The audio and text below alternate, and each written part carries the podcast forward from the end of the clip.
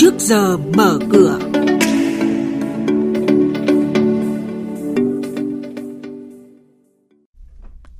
Thưa quý vị và các bạn, chuyên mục trước giờ mở cửa có những nội dung đáng chú ý sau. Ngân hàng là ngành chuyển đổi số mạnh mẽ nhất trong năm 2022. Bộ Xây dựng sẽ sớm hoàn thiện đề án xây dựng 1 triệu căn nhà ở xã hội đến năm 2030. Thị trường chứng khoán khai xuân phiên đầu năm mới và sau đây là thông tin chi tiết.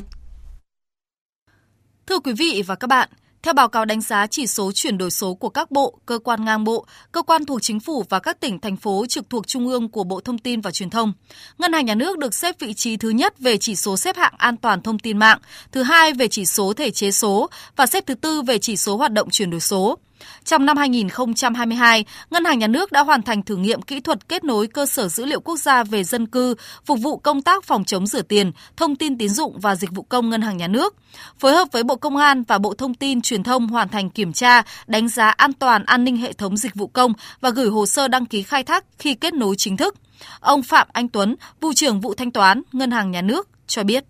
Ngân hàng Nhà nước Việt Nam cũng đã, đã triển khai đồng bộ rất là nhiều các giải pháp để thúc đẩy các cái hoạt động thanh toán không dùng tiền mặt. Và kế hoạch hoạt động về chuyển đổi số trong ngành ngân hàng, trong nội dung về hoàn thiện cơ chế chính sách để thúc đẩy công tác chuyển đổi số, thì cái việc mà xây dựng cái nghị định xem bóc được à, hết sức chú trọng à, và thời điểm này. Thì à, ngân hàng nhà nước đã trình chính phủ một dự thảo về nghị định cơ chế thử nghiệm có kiểm soát công nghệ tài chính trong lĩnh vực ngân hàng và chúng tôi đang hoàn thiện trên cơ sở đóng góp của các bộ ngành và sẽ cố gắng trình chính phủ trong thời gian sớm nhất.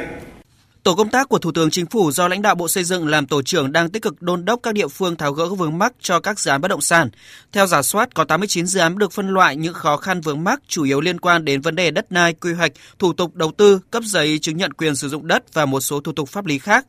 về đề án đầu tư xây dựng ít nhất 1 triệu căn nhà ở xã hội cho người thu nhập thấp, công nhân khu công nghiệp giai đoạn 2021-2030. Bộ Xây dựng đang lấy ý kiến các thành viên chính phủ lần cuối để sớm hoàn thiện. Đề án đặt mục tiêu giai đoạn 2022-2025, cả nước sẽ xây 571.000 căn và 2026-2030 là 845.500 căn nhà ở xã hội, nhà ở dành cho công nhân tại các khu công nghiệp. Thứ trưởng Bộ Xây dựng Nguyễn Văn Sinh cho biết hầu hết là các cái, cái dự án này thì đã được ờ, phân loại và uh, gửi về các địa phương giải quyết theo thẩm quyền. Cái trường hợp mà vượt thẩm quyền thì sẽ báo cáo về tổ công tác để báo cáo thủ tướng chính phủ. Khoảng ờ, trong tháng 1 này thì sẽ, các địa phương sẽ phải sớm có cái trả lời trong ờ, cho tổ công tác để tổng hợp để tiếp tục đôn đốc. Đồng thời nữa thì ờ, trong thời gian tới đây thì tổ công tác sẽ tiếp tục là đi đôn đốc các địa phương cũng như là làm việc với các doanh nghiệp để để giả soát các vấn đề vướng mắc và tiếp tục đôn đốc tháo gỡ để thực hiện nghiêm túc cái chỉ đạo của Thủ tướng Chính phủ trong thời gian tới.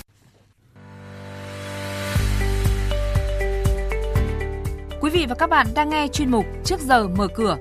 Thông tin kinh tế vĩ mô, diễn biến thị trường chứng khoán, hoạt động doanh nghiệp niêm yết. Trao đổi nhận định của các chuyên gia với góc nhìn chuyên sâu, cơ hội đầu tư trên thị trường chứng khoán được cập nhật nhanh trong Trước giờ mở cửa. Thưa quý vị, sau một năm tăng trưởng bùng nổ, thị trường chứng khoán Việt Nam bước vào năm 2022 đầy hứng khởi và VN Index mau chóng vượt 1.500 điểm, mức cao nhất trong lịch sử 22 năm hoạt động. Nhưng cũng sau 2 năm tăng trưởng mạnh, thị trường chứng khoán Việt Nam đã giảm sâu trong năm 2022 dưới tác động của yếu tố tiêu cực trong và ngoài nước. Đối với các yếu tố ngoại biên, căng thẳng Nga-Ukraine, chính sách Zero Covid của Trung Quốc, các ngân hàng trung ương đẩy mạnh quá trình thắt chặt chính sách tiền tệ để đối phó với lạm phát tăng phi mã, rủi ro suy thoái kinh tế ở Mỹ và EU là các yếu tố rủi ro chính. Trong khi đó, các yếu tố trong nước như rủi ro từ thị trường trái phiếu doanh nghiệp với các sự kiện như Tân Hoàng Minh, Vạn Thịnh Phát, quá trình thanh lọc sai phạm trên thị trường chứng khoán, áp lực tỷ giá và lạm phát dẫn đến trạng thái thắt chặt thanh khoản và mặt bằng lãi suất tăng cao, đầu tư công giải ngân chậm cũng tác động mạnh đến thị trường chứng khoán.